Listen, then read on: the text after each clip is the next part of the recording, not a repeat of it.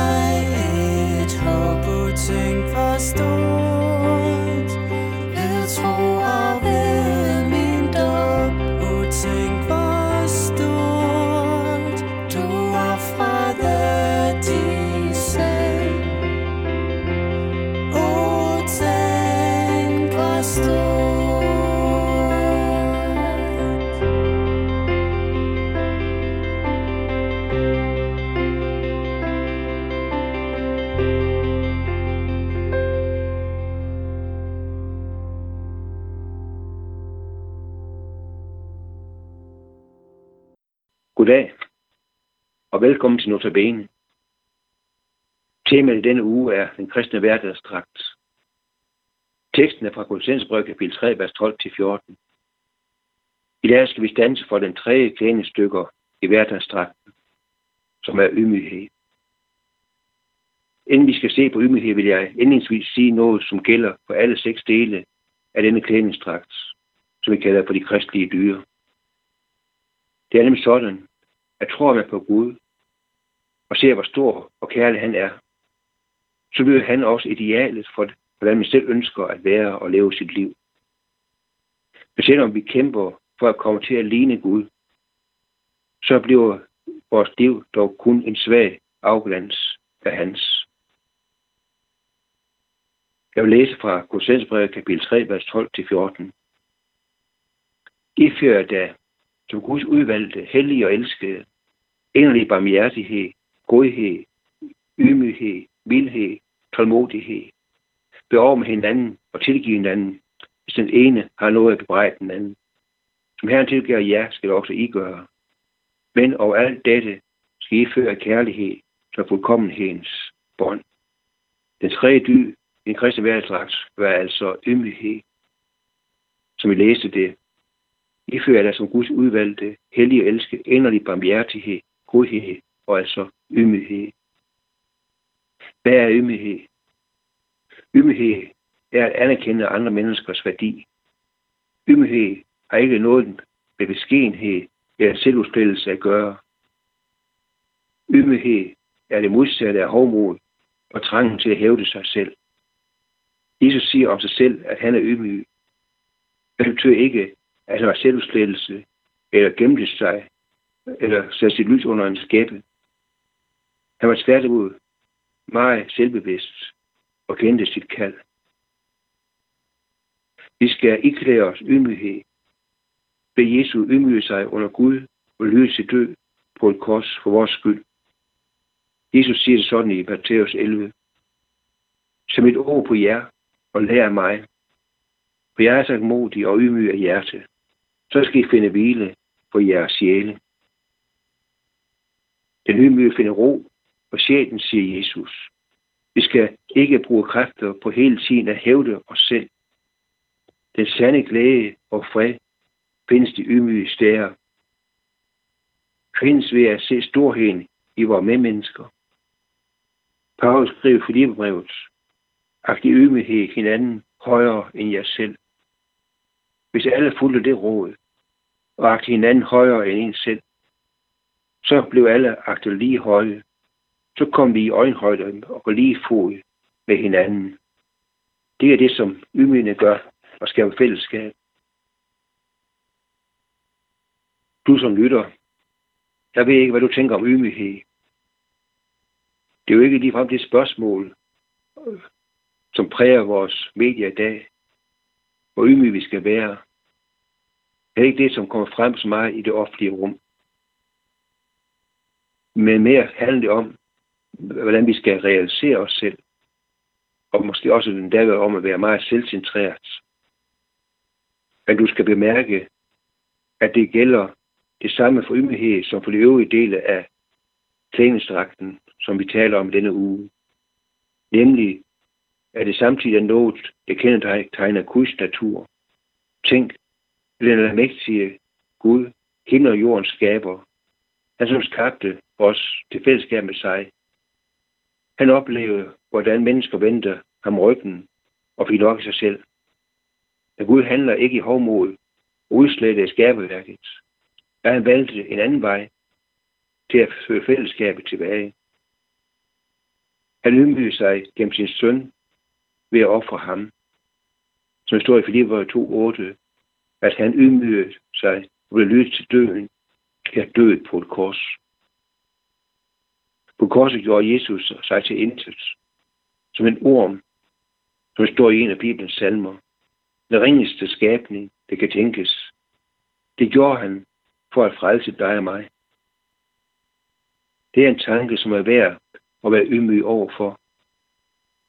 Det viser, hvor langt Gud ville gå for at være øjenhøjde med mig. Værdifuld jeg er. Det gælder både dig og mig. Vi er så værdifulde for Gud, at han ydmyger sig for at få fællesskab med os.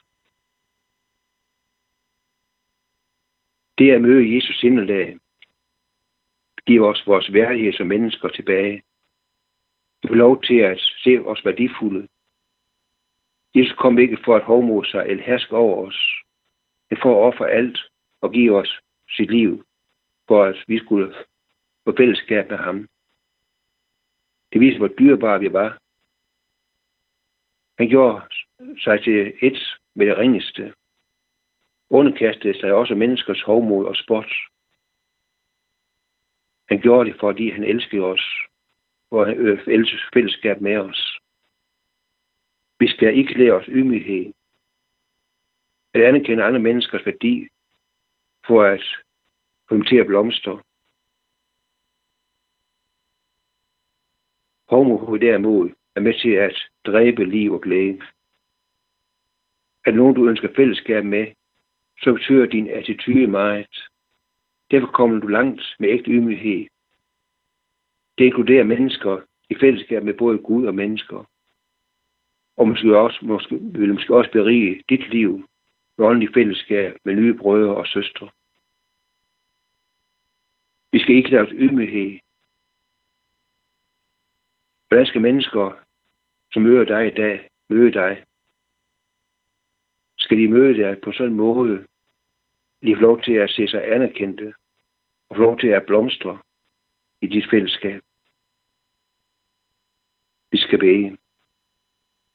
Himmelske Far, tak for, at du bøjer dig til os. At du lod Jesus ydmyge sig på korset for os. Far, jeg beder dig om, at du giver mig et ydmyg og imødekommende sind overfor mennesker, som jeg møder på min vej. Amen.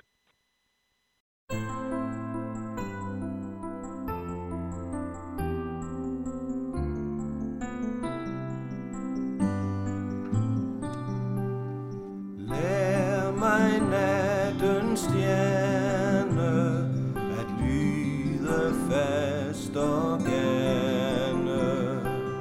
Ej, at vige fra himlens Gud tilmålte mig. Lær mig nattens stjerne.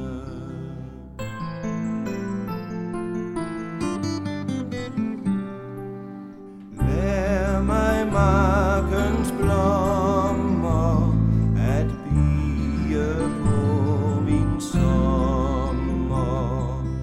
Midt i verdens dybe